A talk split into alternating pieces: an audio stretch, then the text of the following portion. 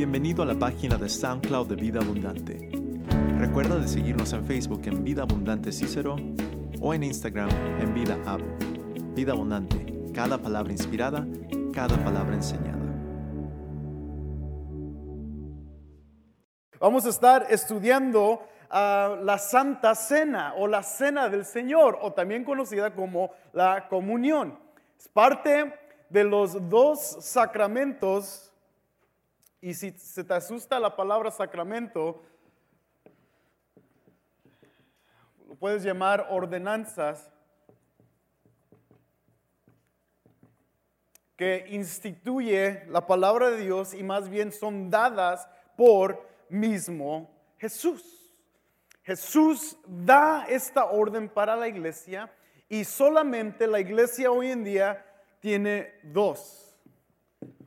Ah, cuando estudiamos ah, la, teología de la iglesia católica romana, cuando la estudiamos, vamos a estudiar sus sacramentos y cómo ellos interpretan esos sacramentos y cómo lo incorporan en la vida de la iglesia. Pero bíblicamente, nosotros sabemos que Jesús instituyó solamente dos, que son los precisamente los que vamos a hablar: bautizo y la cena. La cena del Señor. Esos son los dos que Jesús ordena a la iglesia que se tiene que ah, observar, lo, tienes que, lo tenemos que hacer como iglesia, no para salvación, eso queda muy claro desde el inicio, no son obras salvíficas o para nuestra salvación, sino es parte de nuestra iglesia. Y lo importante aquí es, el bautizo es el inicio.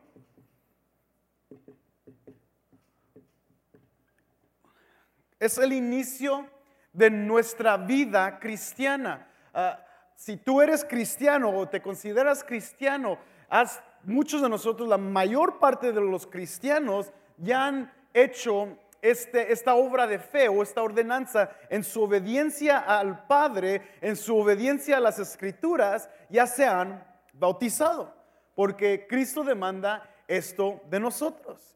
Ah, estar bautizados con, ah, con, Él refleja muchas cosas que vamos a estar hablando en, dos, dos, semanas más, pero es muy importante que ahorita nomás lo visualices, que es el inicio ah, de tu vida de obediencia de discípulo con Cristo. Y esto Jesús lo declara una sola vez. Esto se hace una sola vez en la vida del cristiano. Y como te dije, vamos a estar elaborando mucho más detalle en esto. Vamos a estar hablando de diferentes puntos de vista, otras creencias. Ah, bautizamos niños, bautizamos adultos, todo ese rollo. Lo vamos a estar explicando cuando lleguemos al tópico de bautizo. Pero lo que quiero que veas es que el bautizo es el inicio, es parte de nuestro inicio en la vida cristiana, una sola vez y ya. Y ahora la cena es algo que continúa.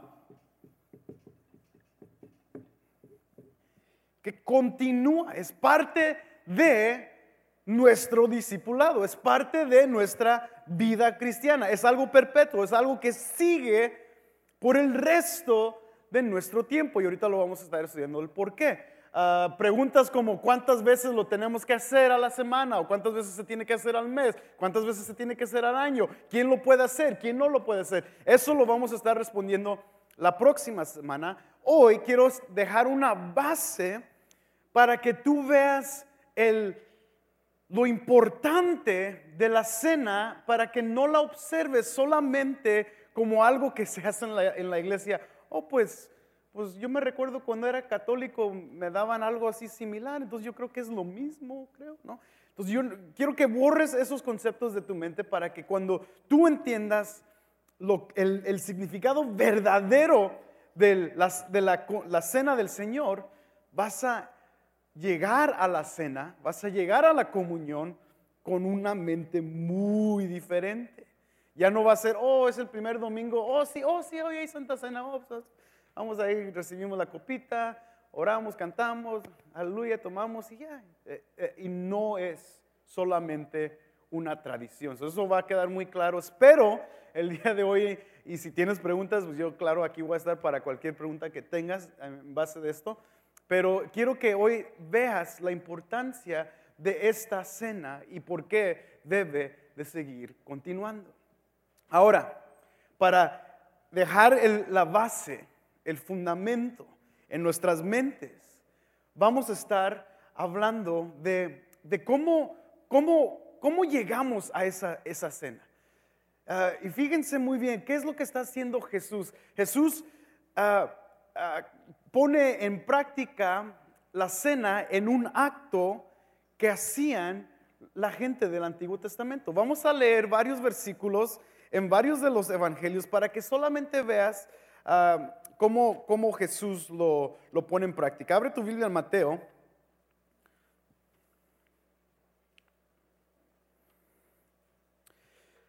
Vamos a estar viendo las tres versiones en los sinópticos, eh, Mateo, Marcos y Lucas. Mateo 26, versículos 26 al 28, dice, 26, 26 al 28, dice así, mientras comían, Jesús tomó pan y habiéndolo bendecido, lo partió dándoselo a los discípulos, dijo, tomad, comer esto es mi cuerpo. Y tomando una copa y habiendo dado gracias, se la dio diciendo, bebed todos de ella, porque esta es mi sangre del nuevo pacto que es derramada por muchos por el perdón de pecados. ¿Qué estaban haciendo? Estaban comiendo. ¿Qué estaban comiendo? La cena de la Pascua. Eso era lo que practicaban los judíos. Y en esa cena en ese tiempo de comunión y de comer y de beber, Jesús empieza a establecer una ordenanza para sus discípulos y luego Pablo la va a interpretar para la iglesia. Seguimos adelante, vayan a Marcos, la misma historia. Por eso se llaman los sinópticos, porque hablan casi de lo mismo en diferentes maneras. Marcos capítulo 14, versículo Vamos al versículo 22. Dice, y mientras comían, tomó pan y habiéndolo bendecido, lo partió, se lo dio a ellos y dijo, tomad, esto es mi cuerpo. Y tomando una copa, después de dar gracias, se la dio a ellos y todos bebieron de ella. Y les dijo, esta es mi sangre del nuevo pacto que es derramada por, por muchos. En verdad los digo, yo no beberé más del fruto de la vida hasta que el día cuando lo beban de nuevo en el reino de Dios. Vamos a parar ahí. No la misma historia, un poquito diferente, hay, cositas diferentes, pero Jesús otra vez vemos, vemos que esto es un patrón que Jesús va a establecer. Ahora nomás, el último, vamos a Lucas. Quiero que lo, lo vean aquí en Lucas y fíjense cómo Lucas le, agrega algo muy importante. Lucas capítulo 22, versículos 19 al 20. Dice así, y habiendo tomado pan, después de haber dado gracias, lo partió y les dio, diciendo, este es mi cuerpo, que por vosotros es dado, haced esto en memoria de mí. Esto es muy interesante. Marcos y Mateo no agregan esa línea de hacer esto en memoria de mí. Y luego dice el versículo 20, de la misma manera tomó la copa después de beber, de haber cenado, diciendo, esta es la copa del nuevo pacto en mi sangre que es derramada por vosotros. Lo que Lucas empieza a hablar es de algo que va a ser continuo, hacer esto en memoria de mí. Ahora, solo para un punto de referencia, Pablo, vamos a estar estudiando, si llegamos a, la porción de Pablo hoy, en el, en Primera de Corintios capítulo 11, Pablo dice lo mismo que dice Lucas. Ahora qué interesante porque Lucas es un compañero de Pablo.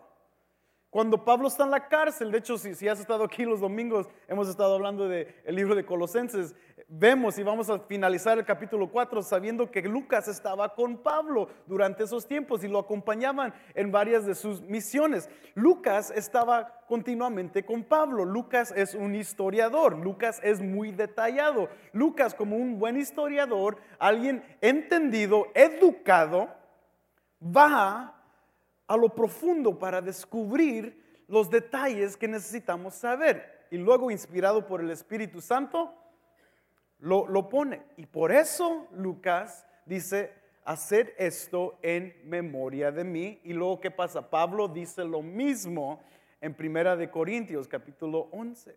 Hacer esto en memoria de mí. Eran amigos, eran cómplices, estaban juntos. Lo importante aquí es que tú veas que esto se repetía, que esto era constante, que el acto iba a ser constante dentro de la iglesia. No era para una sola ocasión, no era para un cierto grupo de personas eh, en ese momento y ya, sino que iba a ser algo continuo. Y si Jesús da una ordenanza de continuidad a algo, hay que poner atención. Hay que realmente decir, bueno, ok, no, hay que, hay que entender la importancia de esta, de esta ordenanza. Hay que, hay que entender la base de por qué Jesús quiere que esto se siga en su iglesia. Y teológicamente es, es, es increíble todo lo que vemos dentro de esta ordenanza. Pero esa es una de las primeras bases que vas a, que vas a llevarte hoy en esta noche, que Jesús lo establece continuamente. Ahora, si, tú quieres estudiarlo más, lee los sinópticos otra vez, estudia uh, Primera de Corintios capítulo 11 y vas a ver muchas cosas importantes en esto. Ahora, estaban comiendo estaban en un momento recordando de la Pascua, la celebración de la Pascua, Pascua que los judíos continuaban a hacer en el Nuevo Testamento, y es ahí donde Jesús da la ordenanza. Quiero que veas también, nos tenemos que regresar, por eso, por eso no podemos mochar la, Biblia a la mitad y decir, ya el Antiguo Testamento, pues ya realmente no importa porque ya estamos en el nuevo pacto, nuevo, uh, nuevas promesas y ya mejor nomás solamente leemos el, el Nuevo Testamento. Tienes que ver la magnitud y la gracia y el amor y la importancia y el, el terror de Dios en el Antiguo Testamento y lo vemos también en el Nuevo Testamento. Entonces por eso me gusta siempre regresar para para que veamos aún más la importancia de lo que está sucediendo en el Nuevo Testamento.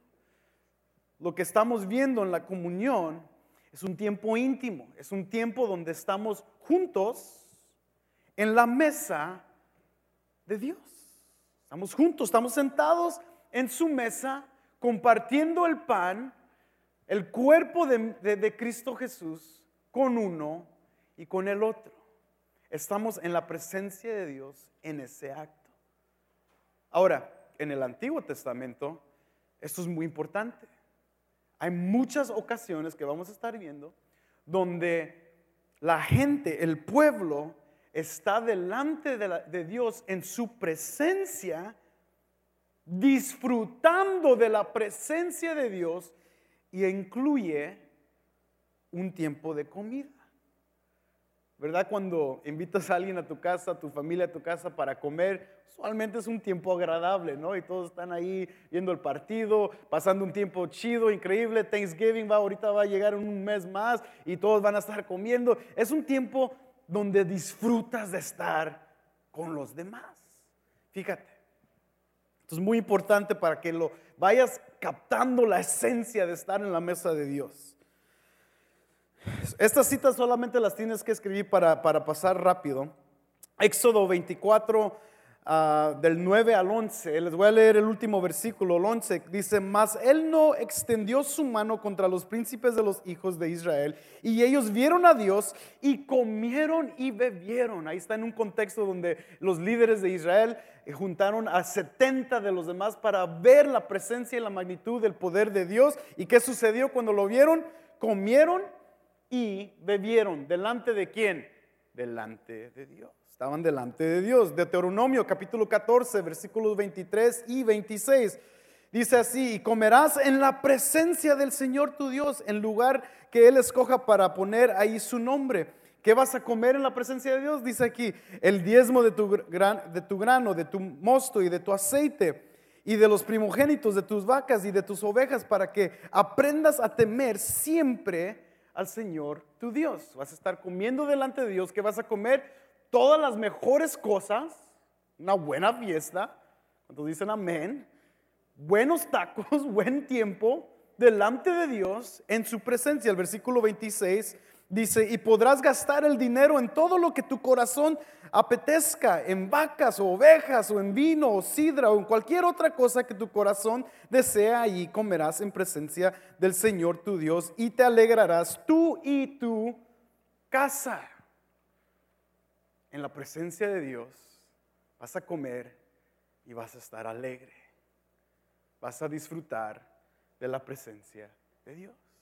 Ahora, los primeros humanos que leemos en el primer libro de la Biblia, Adán y Eva, tienen un tiempo de presencia con Dios, no sabemos exactamente cuánto tiempo, pero durante ese momento ellos podían, dice Dios, come de cualquier árbol, come de cualquier fruta. Y durante un cierto periodo de tiempo que no sabemos, ellos pudieron disfrutar la presencia de Dios sin la caída, sin el pecado, continuamente, diariamente con Dios. ¿Qué pasó? El pecado entró y ahora esa comunión con Dios ya no iba a ser tan frecuente.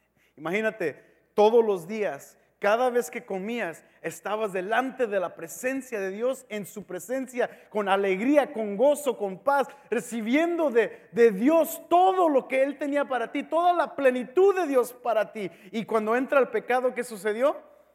Lo separó y destruyó la comunión que ellos tenían con Dios. Ya no era cada día.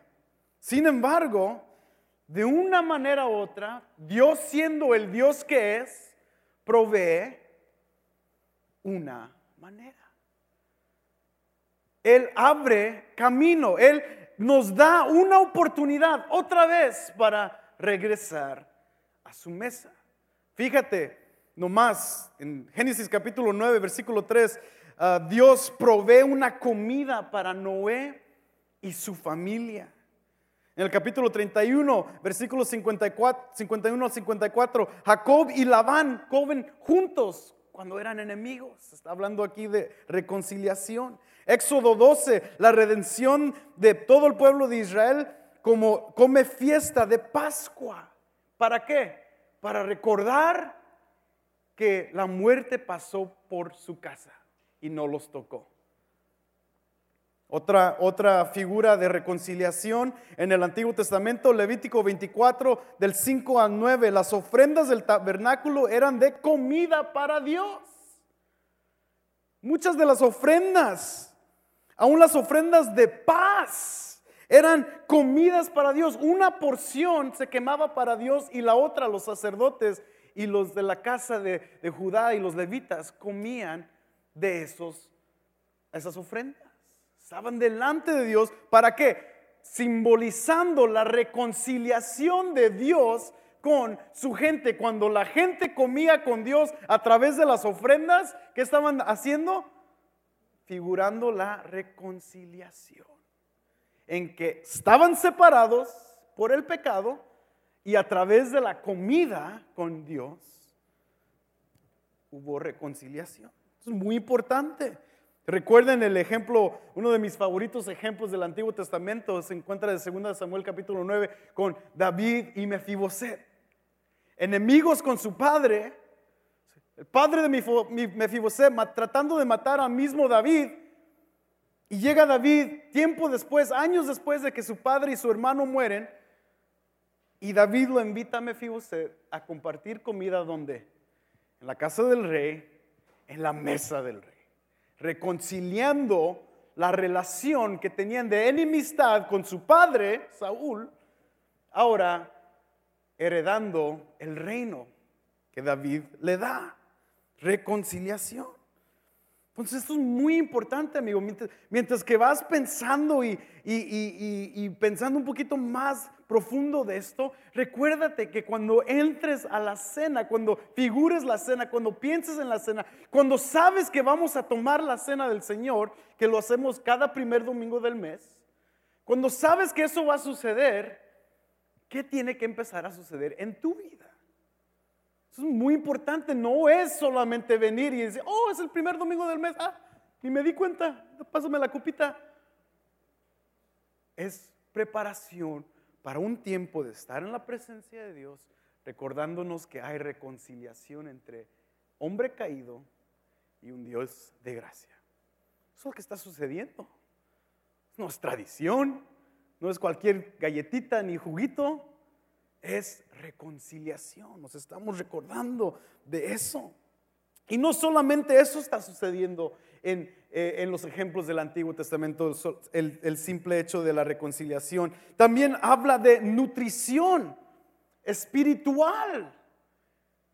Los el salmista como David que dice en, eh, en nuestro favorito Salmo 23, dice, preparas mesa delante de mí delante de mis adversarios, delante de mis enemigos, tú me preparas una mesa, tú me nutres. En lo más sencillo, en, la, en el pensar más sencillo de la mesa de Dios, es sí la reconciliación, el poder estar con, con, Él en, en la comunión, pero Dios está nutriendo. Dios está proveyendo nutrición y en el Antiguo Testamento eso era físico, en el Nuevo Testamento eso va a hacerse espiritual. Es una nutrición espiritual. ¿Verdad que si tú no comes físicamente, ¿qué pasa? Primer lugar, pierdes el peso necesario que necesitas perder, que necesitamos perder. Pero si no, si sigues no comiendo, puedes llegar muy enfermo, te da anemia, te da todo ese rollo de, enfermedades cuando no comes y puedes morir. No hay nutrición en tu cuerpo. De la misma manera, en el Nuevo Testamento la nutrición viene de Dios también, pero para alimentar nuestro espíritu. Esto es muy, muy importante. Jesús modela esto de varias, de varias maneras y una de esas maneras de nutrición es alimentando físicamente a miles de personas. A tres mil, a cinco mil, con un, pedazo de, pan y un, y un pescado. Él alimenta a las multitudes dejándoles saber que Él es el pan de vida. Él es el que va a alimentar. Él es el que va a proveer. De hecho, cuando Jesús resucita, ¿qué hace Jesús al resucitar? se va a la playa, hace sus huevitos rancheros en la playa y ve a sus discípulos y los invita a un poquito de breakfast. Come have breakfast with me. Unos pancakes, unos huevitos. Y ahí está, está comiendo a, su regreso. Resucitando. O sea, eh, lo que quiero que empieces a ver es, es la importancia de la comida. Bueno, no quiero que veas, like, ay, a veces es muy importante comer. No, no. Que veas la alimentación que Dios quiere traer para su gente. Y luego te preguntas, ¿qué es lo que es mi alimentación espiritual? Jesús, para Jesús esto es muy importante. Y de hecho, cuando Jesús regrese por nosotros, Apocalipsis nos enseña que va a haber una grande cena, la cena del Señor, a su regreso. O sea, tú y yo estamos viendo en anticipación, viviendo en anticipación de una gran cena delante de Jesús, la cena del Cordero de Dios. Entonces, esto empieza formar y darnos una, una buena base para tener una teología correcta de lo que es la cena del Señor. Y cuando llegamos a, comer de la cena del Señor, vamos a tener otro punto de vista, más bíblico, más cristocéntrico, para que tú y yo podamos aprovechar de los beneficios de ser partícipes en esa cena. Cuando participamos de la cena del Señor, nos recordamos de la muerte de Cristo y somos nutridos a través de esa verdad, espiritualmente. ¿Cómo? Sabemos que Cristo murió y qué? Y Él resucitó. Sabemos que Cristo murió y a través de esa muerte vence al enemigo y a través de su resurrección nos da a nosotros la oportunidad de vencer al enemigo también. Y eso nos nutre. Y eso nos da la oportunidad de venir los miércoles, los domingos en la noche y decir, thank you Jesus. Yo no lo puedo hacer solo, necesito recordar, necesito vivir en la acción que tú hiciste por mí hace dos mil años atrás. Es lo que tú hiciste. Y recordar eso es nutrición que tú no estás solo en la vida, que tú no estás abandonado, que no eres un hijo ah, solo viviendo en el mundo, eres un hijo, una hija de Dios y eso te nutre y te da gozo de que tú estás comiendo en la mesa de tu Padre. Es una nutrición espiritual que necesitamos. Abre tu Biblia rápidamente en Juan. Juan es muy distinto de, del resto de los sinópticos, por eso no es considerado un evangelio sinóptico, porque es muy diferente. Juan, mira lo que dice Juan. Es el único libro que no menciona la Santa Cena, pero fíjate lo que dice en el capítulo 6. Juan capítulo 6, versículo 53 en adelante. 6, 53 en adelante. Entonces Jesús les dijo, en verdad, en verdad os digo, si no coméis la carne del Hijo del Hombre y bebéis de su sangre, no tenéis vida en vosotros. El que come mi carne y bebe mi sangre tiene vida eterna y yo lo resucitaré en el día final, porque mi carne es verdadera comida y mi sangre es verdadera bebida. El que come mi carne, bebe mi sangre, permanece en mí y yo en él, como el Padre que vive en, eh, que me envió, yo vivo por el Padre, asimismo el que, el que me come, él también vivirá por mí. Necesitamos, amigos, esa nutrición que es el cuerpo de Cristo. Jesús es nuestra alimentación y con Jesús participamos con Él. Somos unidos con Él. ¿Y qué dice Jesús? Así como yo estoy, tú, que me enviaste somos unidos, ellos también van a estar unidos en mí y también van a estar unidos en ti, porque comen de mi cuerpo. Ahora, no es físico. No puede ser físico porque el cuerpo de Cristo no está aquí. Eso ya nos metemos en, teología católica romana, que vamos a estar hablando después, pero no es el cuerpo físico. Entonces, ¿qué está hablando Jesús? Está hablando de un aspecto espiritual, de comer de su cuerpo. Por eso los evangelios, y Pablo lo repite, hacer esto en memoria de mí. Háganlo, háganlo constantemente porque van a estar comiendo de mi carne. ¿Y qué dice? Si no comes de mi carne, no puedes participar conmigo. El que no participa en esto, no puede ser partícipe conmigo y con Dios y con el, cuerpo de Cristo. Necesitamos participar en esto. Ahora, hablamos un poco de su repetición, que Pablo enfatiza en, en Primera de Corintios, ah, y sabemos que a través de esta repetición, la iglesia es constantemente renovada y la iglesia constantemente está recordando lo que Cristo hizo. Estábamos estudiando hoy en la clase de, que tengo de, griego, estábamos estudiando la carta de Primera de Corintios. Es increíble la carta de Primera de Corintios. Al, tener que leer el libro varias veces antes de llegar a la clase, nos, nos dimos cuenta cuánto Pablo enfatiza la cruz. Si tú lees Primera de Corintios, te vas a dar cuenta en la teología de Pablo a través de la cruz.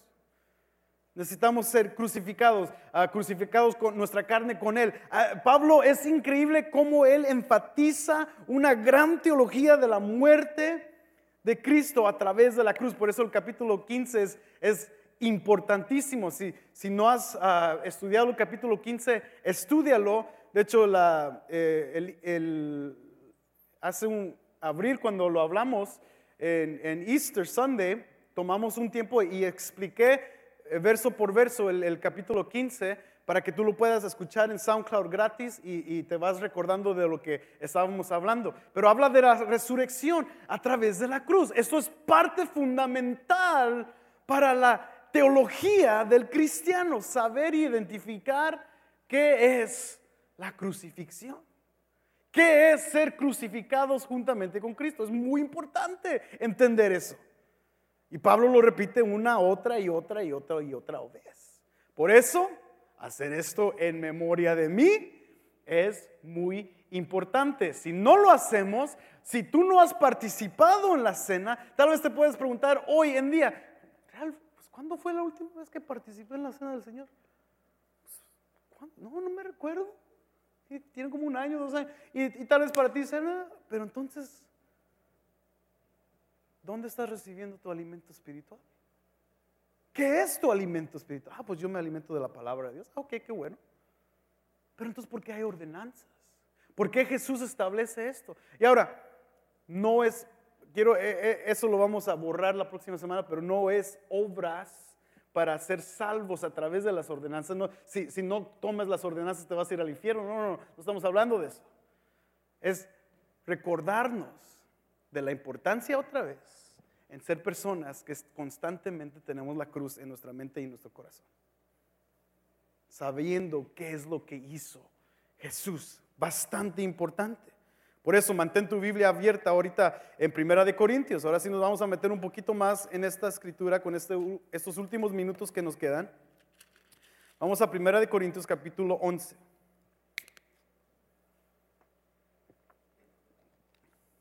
Creo que por primera vez voy a terminar mis notas.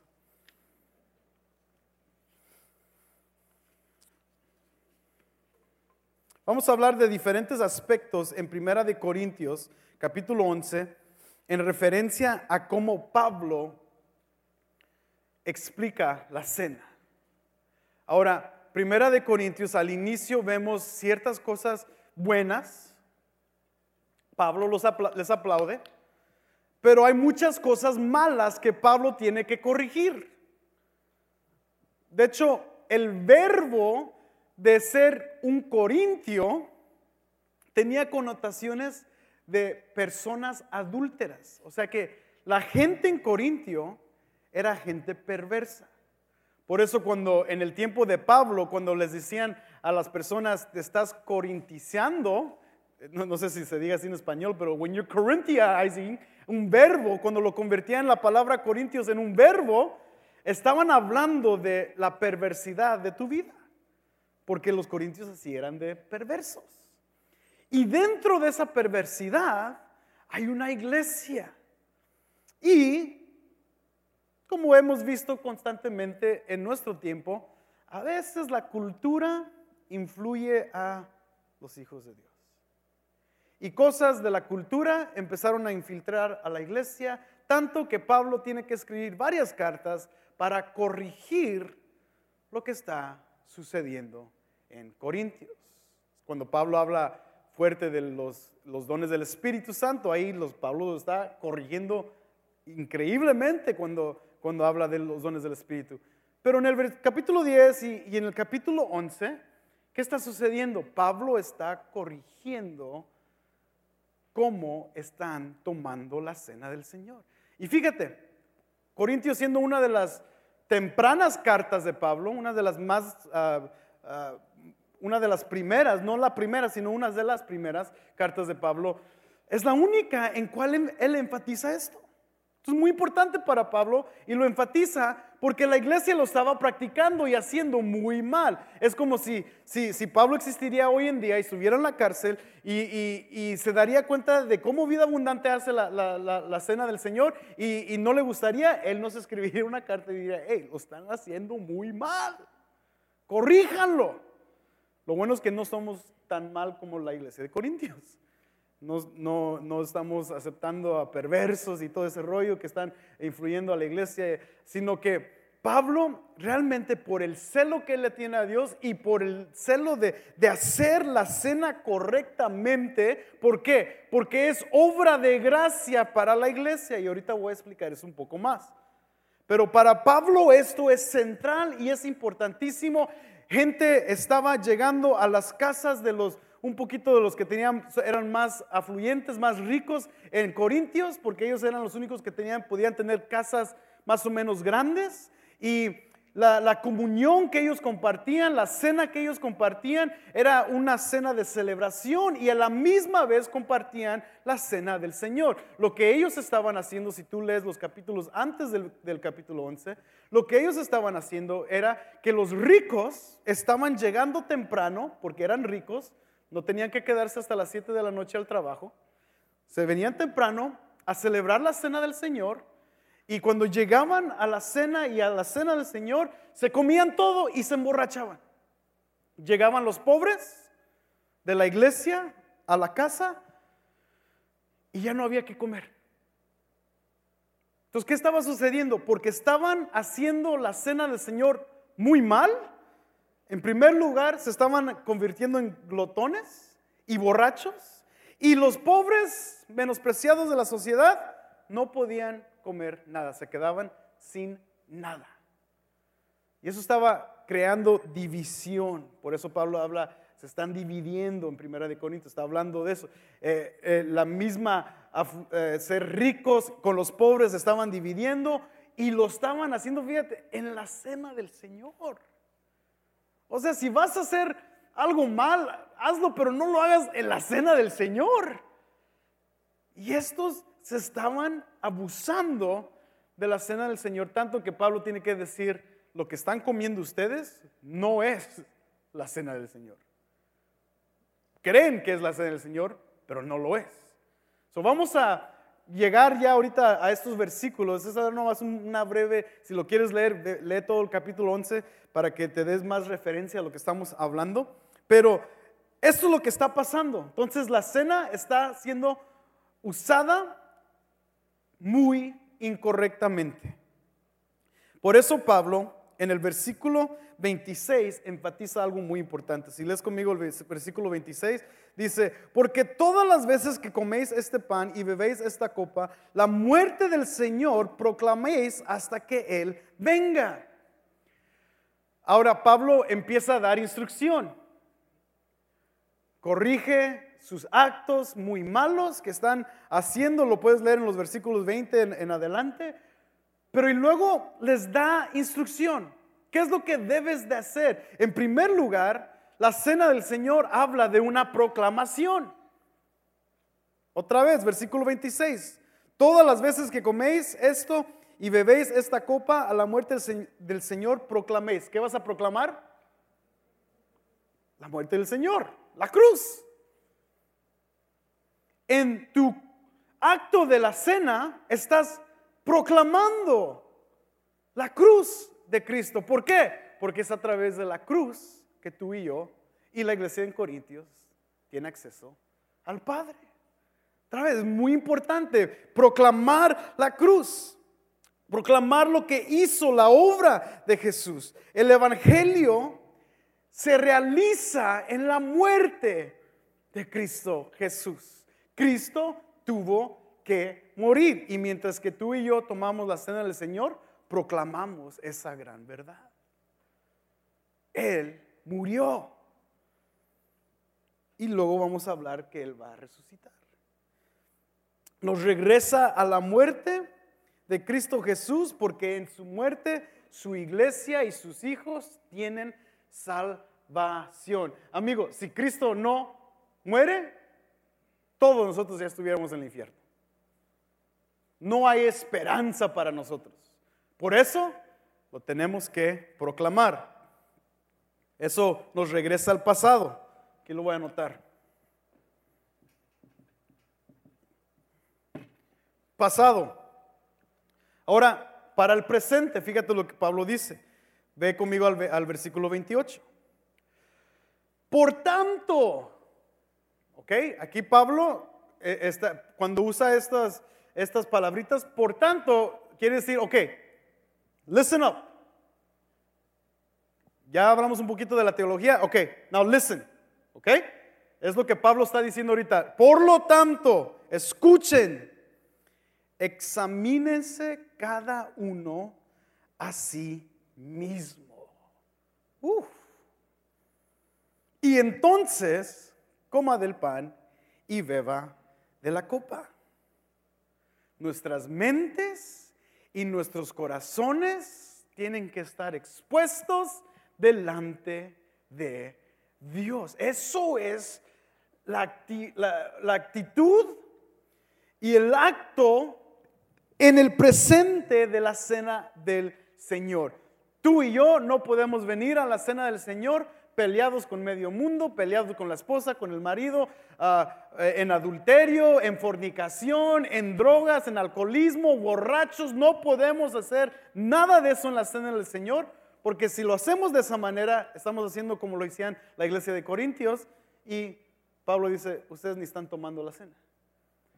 Lo tenemos que hacer con una mente on check, examinada y un corazón examinado. Y esto es lo bello de la iglesia, porque no solamente esto es personal, privadamente tú y yo es nuestro deber. ¿Cómo estoy yo hoy delante de Dios para tomar la cena? Por eso es un acto de purificación de la iglesia. Es un acto de, de, quitar y de romper los moldes del mundo sobre nuestras vidas y examinarnos bien delante de Dios. ¿Cómo está mi matrimonio? ¿Cómo está mi actitud con mis hijos? ¿Cómo estoy, cómo estoy en mi trabajo? ¿Qué ejemplo le estoy dando al mundo ahorita de, mi vida con Cristo? Todo eso se tiene que examinar cuando venimos a la cena de Dios. Una nota extra, eh, en el siglo XVI, en Geneva, eh, existía un, un, concilio de ancianos, de pastores que gobernaban, bueno, que pastoreaban a las iglesias en toda Geneva como 12 iglesias. Y parte de la disciplina de la iglesia en el siglo XVI con Calvin y con, sus, con los pastores que lo rodeaban, era que ellos cada mes tenían que visitar a toda la gente de su iglesia con el propósito de examinar sus vidas espirituales. Y cuando ellos examinaban sus vidas espirituales, ellos les dejaban saber si estaban listos para tomar la cena. ¿Y cómo hacían eso? Los confrontaban si examinaban su matrimonio, su vida con sus hijos, y si miraban algo mal, les llamaban arrepentimiento, y si se arrepentían delante de Dios, entonces ellos podían tomar la cena el domingo. Pero si no se arrepentían, estaban en pecado, ellos no les permitían tomar la cena. Y en el, aquel entonces esto era muy grave. Ahorita muchos dirían, pues, ¿qué me importa? Me quedo en la casa, no, no voy. Pero en aquel entonces era muy en serio. Entonces imagínense que los pastores vayamos a sus casas antes del primer domingo de cada mes y los examinemos, a ver cómo está tu vida con tu esposa, con tus hijos. Eh, aunque no se va a hacer, pero, pero imagínense, esa era la implicación y la disciplina increíble que ellos tenían que, hacer en la iglesia. ¿Por qué? Porque era importante y por eso tú y yo, nuestro deber es examinarnos. ¿Cómo estoy? ¿Estoy en pecado? ¿Cómo voy a tomar la cena del Señor en pecado? ¿Cómo voy a tomar la cena del Señor peleado con mi hermano, con mi hermana? I can't. Porque si la tomo, es anatema para mí y ni estoy tomando la cena del Señor. Es algo más, es otra fabricación del mundo. Pero es, si lo tomamos de una manera indigna, fíjate bien, acabamos de hablar en el primero que proclamamos la muerte de Cristo, pero si lo tomamos de manera indigna, pecamos contra el cuerpo de nuestro Señor y de la muerte de Cristo. Si vamos a proclamar la muerte de Cristo, no vayamos a pecar en contra de ella tomando la copa y el pan indignamente. Esto es muy importante, amigo. Cuando tú tomas la cena del Señor de manera indigna, estás pecando contra el cuerpo de Cristo. ¿Qué significa eso? ¿Qué significa pecar contra el cuerpo de Cristo? Y como el tiempo se acabó, lo tenemos que explicar la próxima semana. Pero examinen sus corazones desde ahorita. Ya vean cuándo es el primer domingo del mes. Y vamos a tomar la cena del Señor de manera digna. La próxima semana seguimos con este estudio y luego el estudio del bautismo. Vamos a ponernos de pie.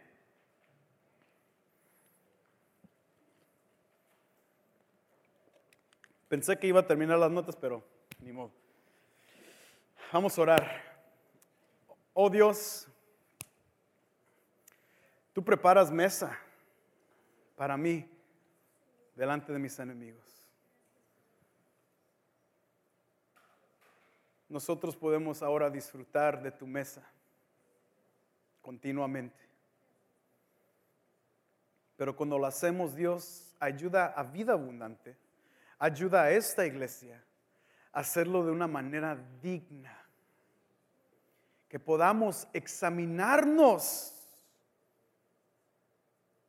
y aún examinarnos uno al otro. Padre, no queremos hacer de, la, de tu ordenanza simplemente una tradición eclesiástica. No queremos ser de tu ordenanza algo de ligero que vamos a tomar a la ligera. No queremos hacer de, tu cena algo que es común para nosotros solamente porque es parte de nuestra actividad cristiana.